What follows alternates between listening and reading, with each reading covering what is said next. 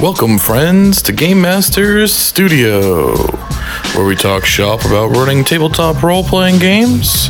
With us today is Jared and Ed, with your host, Jerry. Hello, and welcome to Game Masters Studio, where we'll be talking tips and tricks about tabletop role-playing game, and hopefully some advice that you can help use in your own game to help bring it up to the next level. Today we're going to be talking about the options of a railroad game versus a sandbox game, explain what we're talking about, some of the pros and cons of each, and discussing some of that for you. My name is Jerry, a.k.a. Frieden. I'll be your host and moderator today. With me in the studio is Jared, a.k.a. DMF, proprietor of Mad Doc Designs, creator of the World of Wrath, and semi-professional GM, and Ed. I say things! Yes, you do. All right, so today we're talking about the comparison between railroading and sandboxing games. Mm. Now, we want to take a moment first to define what each of those is. Mm. So I would say that railroading is when your players are presented with a clear and present goal and no real side options to go on. They're stuck on the rails. They have to go there. And sandbox really comes into dropping them into an open area and letting them do whatever without giving them any sort of goals whatsoever. Right. As the two extremes. What do you guys think of those as definitions? I think that sounds pretty good, sir. Pretty spot on. Yeah, those are definitely two clear ways. You can kind of think of them, say, video game style. You're going to have your kind of by the nose video game play where you go from mission to mission to mission to accomplish the task and beat the game. And there's the other ones like more like Skyrim, kind of Fallout, stuff. Where you just kind of dropped in there. Yeah, you have something you can go do if you want, but you don't gotta. And this is a nice point there to hit pretty early on, is that going to one extreme or the other isn't really that fun. If you have a sandbox game that's wide open with nothing to do, then you're going to have players who are wandering around not sure what to do. If you have a railroad game where everything is set and they have to do this, then this, then this, then this, then they have no freedom to make any choices of their own, and they're going to feel like they're getting boxed out. Yeah, some blend of the two to some degree is always good, even if it's just an 80-20 kind of ratio. Right.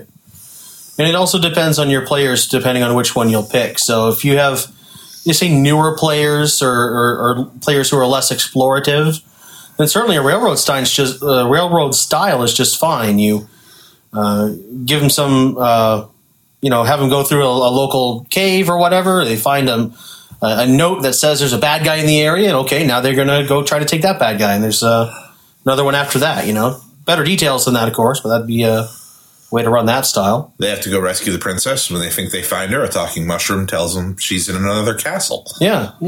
Damn you, Toad. Is that a game you ran? I've considered doing something similar. Oh, cool. And then the other side is... actually, like you said, in reference to games like Skyrim and Fallout, where you've got the open world, but people are going to ask you to do stuff, which you can use to help guide your players. Mm-hmm. Which I think is important, that it helps the players have a meaning and a cause. Yeah. Because once you start getting momentum in a sandbox game, it's going to build on itself. Once they realize that, we've been there, we can do this there. Or we could do this, or we could explore this area we haven't been. They start getting stuff they want to do, but early on, they need some stuff to get them going, just to get them to get them to experience the world, to get them to see what's out there, to start to understand their options. Yeah, even in an open world or a sandbox game, you typically want to present the group or the players with at least one, if not two or three, options without pushing them in a direction, but you need to make sure and clearly identify paths that can be walked so that they feel like they have a direction, because you just popped them in the middle of a desert or in the middle of a forest somewhere and it's going to be like, what do you do?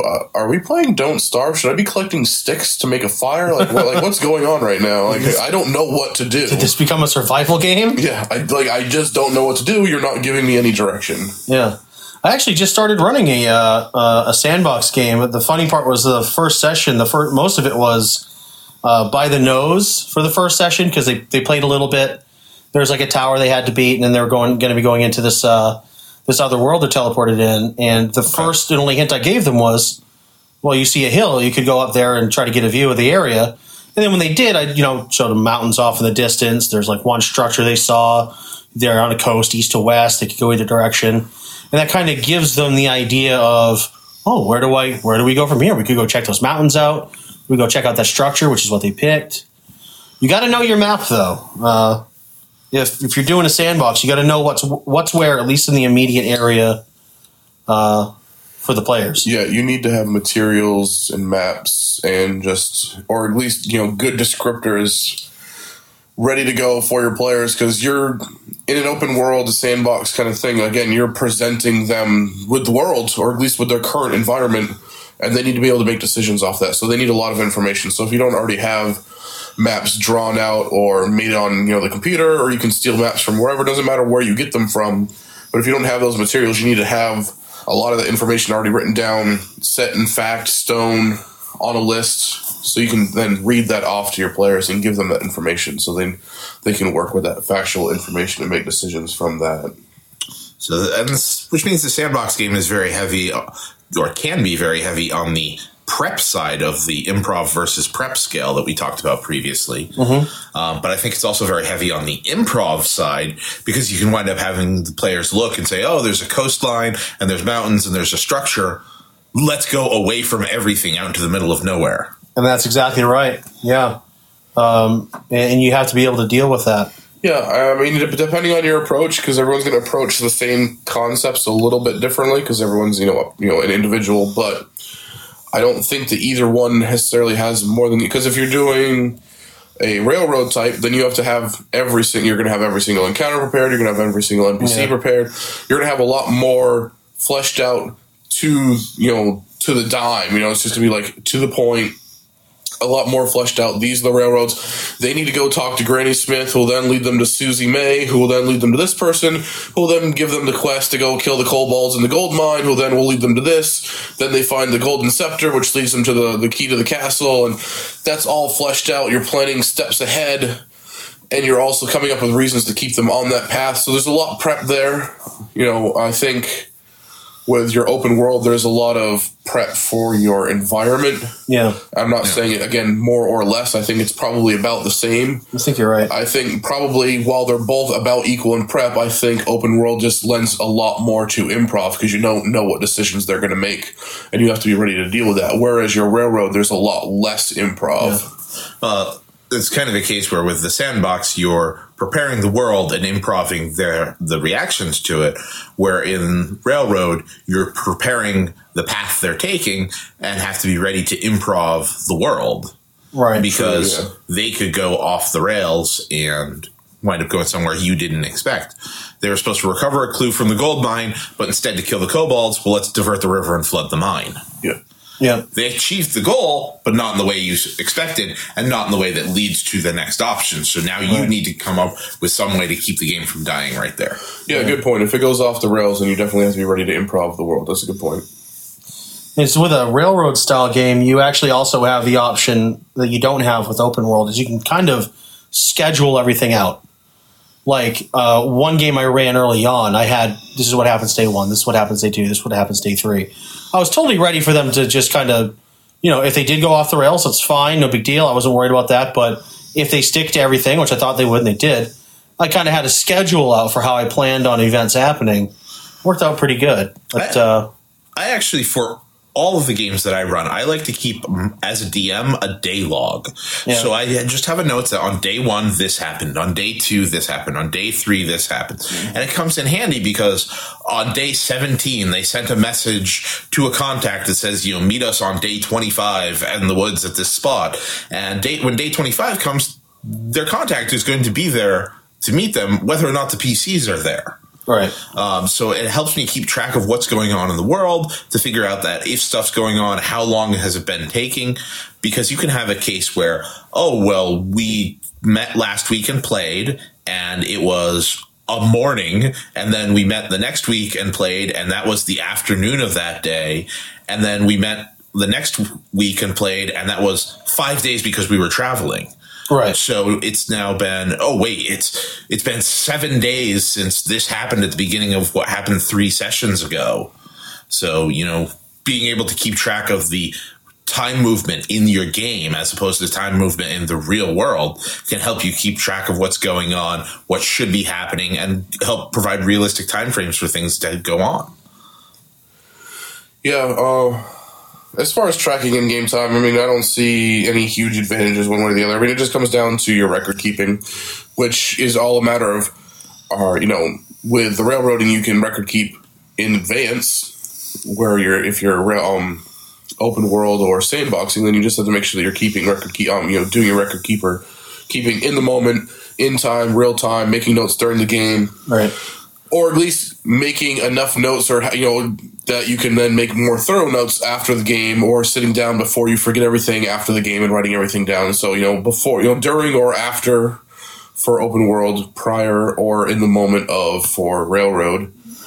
But again, that's in-game time. For when it comes to actual sessions, I think an advantage of the railroad is you can maintain balanced encounters, and I don't mean like level-wise balance, but like sharing the spotlight kind of concept, which we'll touch on more thoroughly in another episode. But the idea of spreading the love. So, okay, well, we've had a lot of fight encounters. Let's do some trap encounters. Let's give the rogue a chance to shine a little bit. And you can plan that out. Whereas if you're improvising a lot because you're having to do, the open world thing, you have to be much more conscious of that in the moment, and you have to be ready to just pull something out of your butt. And okay, well, we've had a lot of fighting. They've been doing a lot of traveling. I really want to try to get this rogue a chance to shine. I need to think of something, but they won't stop traveling and hunting. And there's not opportunities there also, but you have to be ready to deal with that in the moment. Okay, how do I give the cleric a chance to shine? Because he's like totally charisma-based cleric. Like he's the preacher man. But they're still in the middle of nowhere, out in the middle of the woods. Okay, they run into some wild elves and they need to negotiate their way out of it because they're totally surrounded. If they try to fight, they're dead. But you just gotta have to be able to, again, and it comes down to your improv abilities. Improv isn't all just being able to pull dialogue out of your behind, but so much is also being able to pull out encounters, appropriate encounters. I mean, a lot of different encounters can work in a lot of different situations, but helping to spread that love so it's not just, I don't know what to do, here's a random encounter. I don't know what to do, here's a random encounter. I don't know what to do, here's a random encounter. Think on the fly a little bit. Throw, some, okay, you lose your trail, let's pull the ranger or the rogue out and let's see if they can do some tracking and try to get them back on course. Let's have the random, tribe of wild elves, or maybe even something more bestial. Maybe like there's a band of orcs, but again, there's just too many and they have to try to talk their way out of it. So, good luck, but here's our charismatic dwarven cleric gonna try to talk her way out of this huge orc fight. And that's actually, I'm glad you bring that up, because that's one advantage I think Sandbox has over Railroad. They're both really good. Either way is fine, but one advantage Sandbox has over Railroad is your players may look at a potentially dangerous threat in a Sandbox game as something we should run away from. If you've been spending your time on Railroad, kind of pointing, okay, you go to this encounter, then you go to this encounter, then you go to this encounter. When they see the really bad beastie and you take your time to describe what this thing is and how powerful it looks, the players might in their head think, well, we've been going from one encounter to the next to the next. This is clearly the next encounter. And just go after it. Yeah. When you are maybe as a GM hoping they'll, maybe they'll get scared, maybe they'll run away, maybe they'll decide, to retreat and fight again another day. Mm-hmm. That's what you were hoping, and they say, we fight it. And, you're looking at the stats, I made this thing a CR 20. These guys are level 7. Did they know I just described a Tarrasque to them? Yeah, exactly. And then, so they go fight it, and you basically wipe them. Now, and from there you can either say, okay, well, new game, or you can, I guess... to be God and say, oh, you survived somehow. Yep. Someone saved you. A bunch of NPCs come in and carry your limp, almost dead corpses away. You guys wake up in Rivendell. Yeah, that's definitely a very good point, because if you railroad, a lot of players have that player trust, which, again, we'll cover in another episode, but sometimes player trust can be misguided. The whole concept of if the DM's presenting us with this option, then obviously we can kill it. We trust our DM to only ever give us level-appropriate encounters. Exactly. Whereas if you're a level 4 group trouncing through a sandbox and, you've cleared out everything so far, but then you find yourself in the middle of a lair of a, green dragon, you might think to yourself, no, we can't take this thing on. Yeah. No, this is too big for us. We put us here. Yeah. The DM didn't put us here. We got here accidentally. We probably shouldn't be fighting this. And another one, and again, it's referencing a topic that we'll be covering later on, but it's the total party kill. Yeah. TPK. I think in a way it's good for players to have that happen occasionally. Yeah, I do. Because you need to show that they're not invulnerable. They're not always going to get away.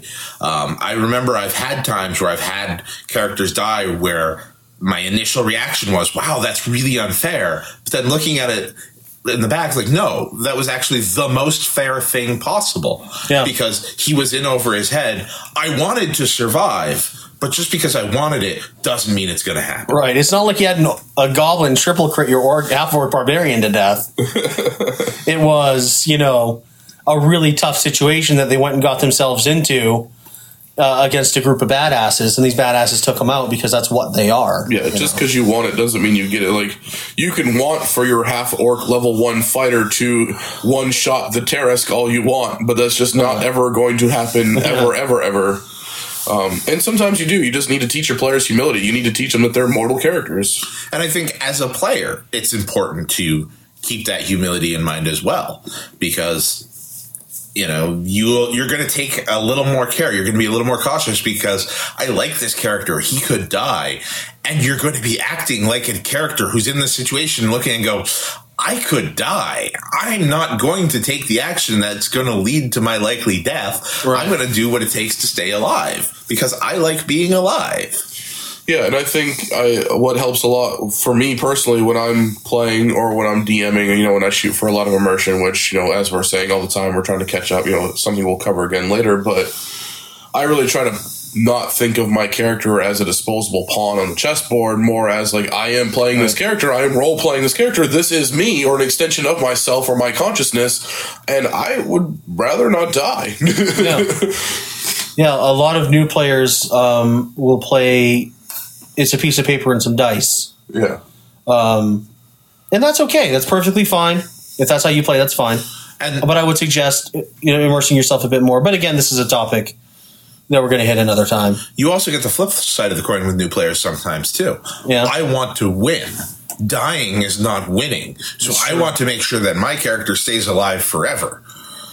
So you get people that hit that other side as well. Yeah, but then when you're looking at it from the win aspect, sometimes running away is losing. Oh, yeah.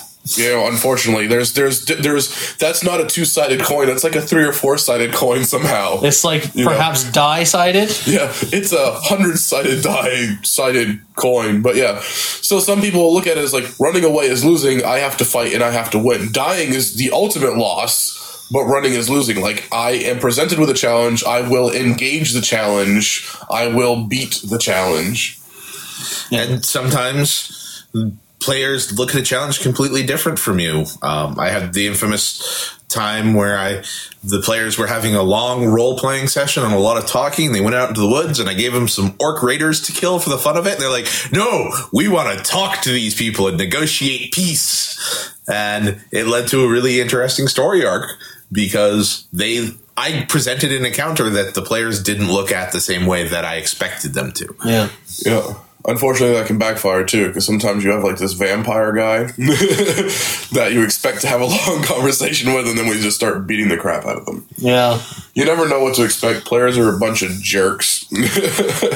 Although, since we've made a couple references to the game already, my recent sandbox game that we just kind of wrapped up with an amazing, or at least in my opinion, I thought it was a really fun conclusion. Stopping Point. Yeah, we'll be picking it up at some point again, probably. But I learned a lot about running a sandbox game from it, with probably the most important thing was I had to listen very carefully when my players were planning, because they were talking about, well, we could go do this, and we could do this, and well, this is going on, this person goes and does that, and they go do this, and the whole time that they're sitting there talking back and forth, I have to, as a DM, I'm sitting there, I'm being silent, I can't give my input, because I don't have a persona in this conversation between the players. But also as a DM, I'm taking notes and I'm figuring out, and like, oh, they're going to go do this. That means I have to know what's waiting for them when they go that way. It might be something that, oh, you're going to go in the fifth story window of a building. Well, nobody's going to protect the fifth story window with any sort of traps or even bother locking it because it's the fifth story. But on the other hand, if they're like, okay, so we'll just walk in the front door and do this. Okay, well, what type of security is at the front door?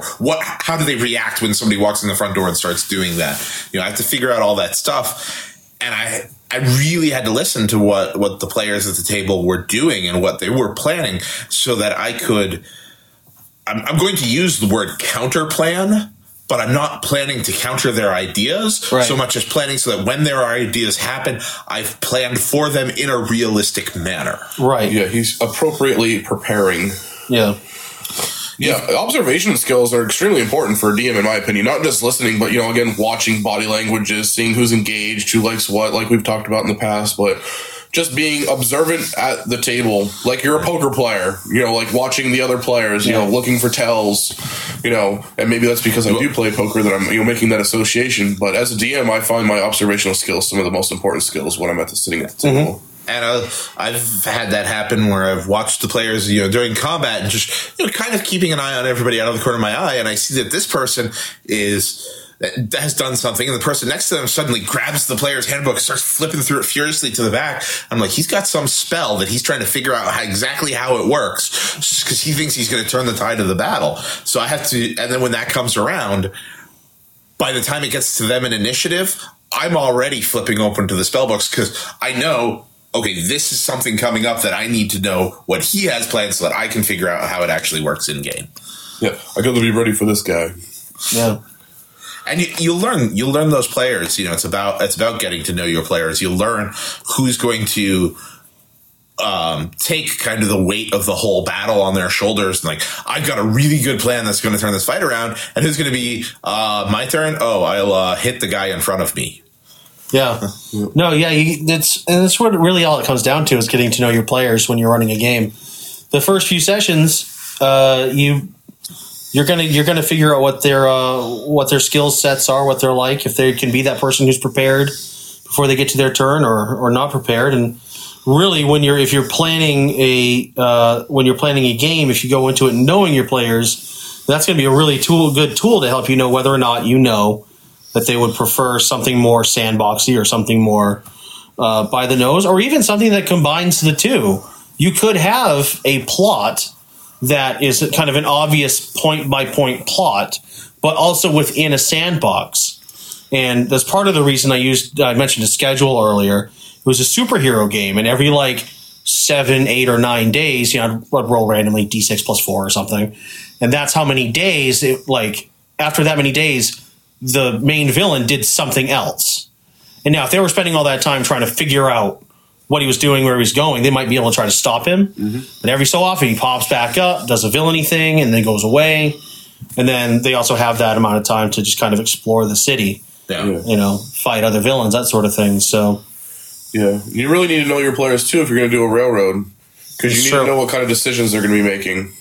You know, not just what will engage them, not just what will, you know, make it so they're having fun, but to kind of plan appropriately. Like, okay, well, if I present them with a clan of kobolds in this gold mine, are they going to just slaughter all the kobolds and take the gold for themselves? Are they going to try to negotiate with the kobolds? You know, like, we don't know. Like, if you know your player types, you know what your group likes to do, how they atypically will deal with a situation, what kind of choices they make, then you can make that railroad seem less railroady, because they think that they're making their natural decisions, but you planned for it and were ready for it the whole time. Yep. Are they going to collapse the gold mine and the kobolds and pretend there never was a mine in the first place? Are they going to burn down half of low water? Who knows? I actually had an interesting bit of inspiration come up recently regarding, you know, knowing your players so that you can plan ahead of time. I have a new game that I'm going to be running, and I was sitting around the bonfire talking with a couple of players the other night.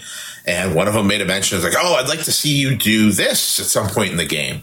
And I realized this. I started talking to them about, well, what if, as players, before we start the campaign, before we start the game, give me a list of 4 to 5 things that you'd like to see happen during the game. You know, keep it general, but along the lines of I want to fight a Hydra at some point, or I want to go to a different plane, or I want to be given a chance to lead an army. Mm-hmm. Obviously, we can't fit in everything, but I just had the idea of let's get some input from the players about what's going to happen, what they want to see, so that I can tailor that a little bit more to like – so when that point comes, that player's going to be, yes, this is awesome. This is exactly what I wanted. Yeah, some of those ideas might mesh together really well, more than you even realize in the moment. Like – this guy really wants to fight a Hydra. This guy wants to, like, I've never, like, traveled through a swamp before. Like, oh, well, I can easily throw a Hydra in a swamp. Cool. Yeah. Two birds, one stone. Boom. Yeah, you never know. Inspiration comes from everywhere. It's always good to do surveys of your players and, like, discreetly, like, prod them for thoughts and ideas and wants and desires. You know, everyone wants to have the level 20 epic character, but some people might, like, I have a particular player that's been wanting to play a Minotaur forever, like his entire existence. I want to play a Minotaur. Can I be in a game where I can play a Minotaur? Please find a game somehow, somewhere, sometime where I can play a Minotaur, and it's okay. It's not because I want to be more powerful than everyone. I don't care if the whole group is a Minotaur. I just want to be a friggin' Minotaur. That has not come up yet. I haven't had that chance yet, but that's very much in the front of my mind. Whenever I know that this player is going to be joining a game again, that's a priority. It's not going to be happening in the next game because he's supposed to be in my next game. That won't be happening, but probably the game after that. I'm like, you're a Minotaur, dude. I know you want to be a Minotaur. You want to be a Minotaur forever. Here's a Minotaur. Have a giant battle axe and have a ball. Yeah. I can confess that it's not me because I've played a Minotaur before. It was awesome. Yeah, I have as well. Minotaurs is great. Yeah. So I think one of the other important things, getting back to the actual topic of sandbox versus railroads, is I don't know if we brought this up, but I think that new players are better suited for a little more of a railroad game. Yes. So they can start to see a structure, see how a game works, and get an idea of what's going on, and then eventually kind of have the tracks end and open up a little bit and see how your players react to that. Some of them are going to be, oh, we can do whatever we want. Okay, I'm going to go do this. I'm going to go do that. I want to go do this. And some are going to be, okay, where's the next lead coming from? Yes, yeah. Some of them are it's going to be a long time before they're ready to let go of the handles. You know, they're like, tell me where I need to go. I don't know where I need to go. Like, I'm holding on to the guardrail. Tell me where to go. Yeah, atypically, I would totally agree with that. There's always exceptions to the rule, but there's no point in dwelling on the exceptions. Definitely newer players you want to railroad. And hopefully, if you're introducing the game to a batch of newer players, then you can identify somebody who's got the type of personality where they might be able to step up and be, hey, we should do this, we should do that. Yes. If you're in a mixed group of new players and more experienced players, as a DM, you may want to speak to your more experienced players about taking a leadership role. Yeah, we've had games where we've determined out of game that, who should lead the party right now? This person should have their character leading the party. And then in game, we just kind of deferred to their leadership.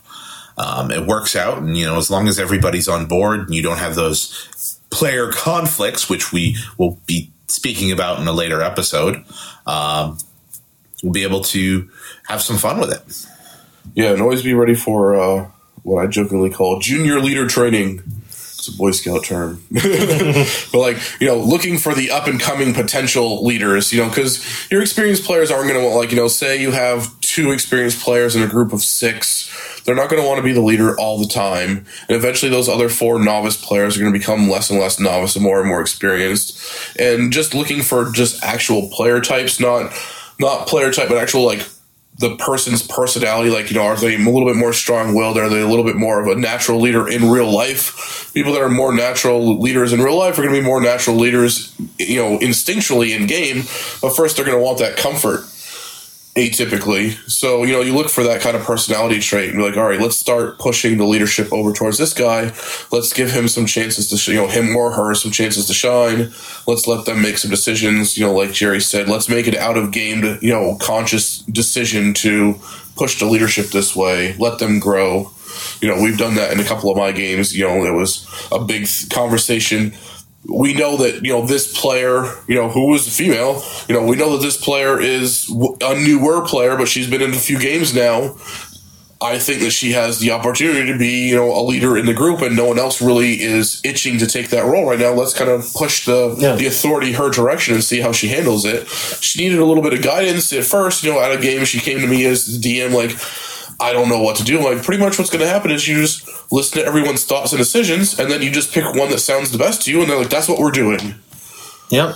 That's it. What Captain Picard did. You listen to A, B, C, D, and E, and you go, E. Because roll that's the last one, and that's the one I remember. Roll with it. I don't have to explain why. Maybe I can't explain why. Maybe I legitimately agree, but if you don't know, you can't think of a better reason. You just go, eeny, meeny, miny, miny, mo. Just, you need to be the one that makes that solid, definitive decision at the end. This is what we're doing. This is the path we're taking. Just roll with it. And that can help transition your game from a railroad-heavy to a bit more sandbox style. Yep. And, you know, lets the players have control over the world, have control over the game, because really it is a cooperative effort. The players are your stars, and they should have quite a bit of hand in creating the game as well, because as a DM, if you're going to be making the game by yourself and deciding that this is how things are going to go and making sure that things go that way, you're really just kind of playing with yourself and not with a group. Yeah, it's much more interesting for you as the DM if you let other decisions be made by other people. Yeah, and it's less work, because then what do I have to prep? Oh, that's right. They said they were going to go do X. I need to make sure that I'm prepared for when X happens. Mm-hmm. You know, I want to have my maps appropriate and have personalities for the people they're going to run into. And yeah, or even if you do prepare something ahead of time and then your players start talking about, man, wouldn't it be cool if this happened? You know, and you think, well, man, I've already got all my cities made, but you know, maybe this one I wasn't too keen on, and this would be really good if this was the necropolis that they thought they wanted to travel through. So sure, I'll make a necropolis for them. Yeah. Why not? Never, ever get too attached to your ideas that you're not willing to change them if something better comes along. Exactly. Yeah, things can always be altered, and things can always be recycled and reused later on. Like, oh, well, I had a whole day's session planned, but throw that out the window. Don't throw it out the window. Put it in the back of your book, and that can be muted into another session later on. Change a few names here and there. Boom, Bob's your uncle. You got session 3 already. You never know. No material is wasted material. Well, we are just about out of time, so we are going to wrap it up here for today. Thank you for joining us. Definitely feel free to follow us on Twitter at gammastudios.com. We are also on Facebook and have a message board at gamemasterstudios.proboards.com. We have new episodes coming up every Tuesday here, and we will see you the next time that we are in the studio. Have a good day. Bye-bye.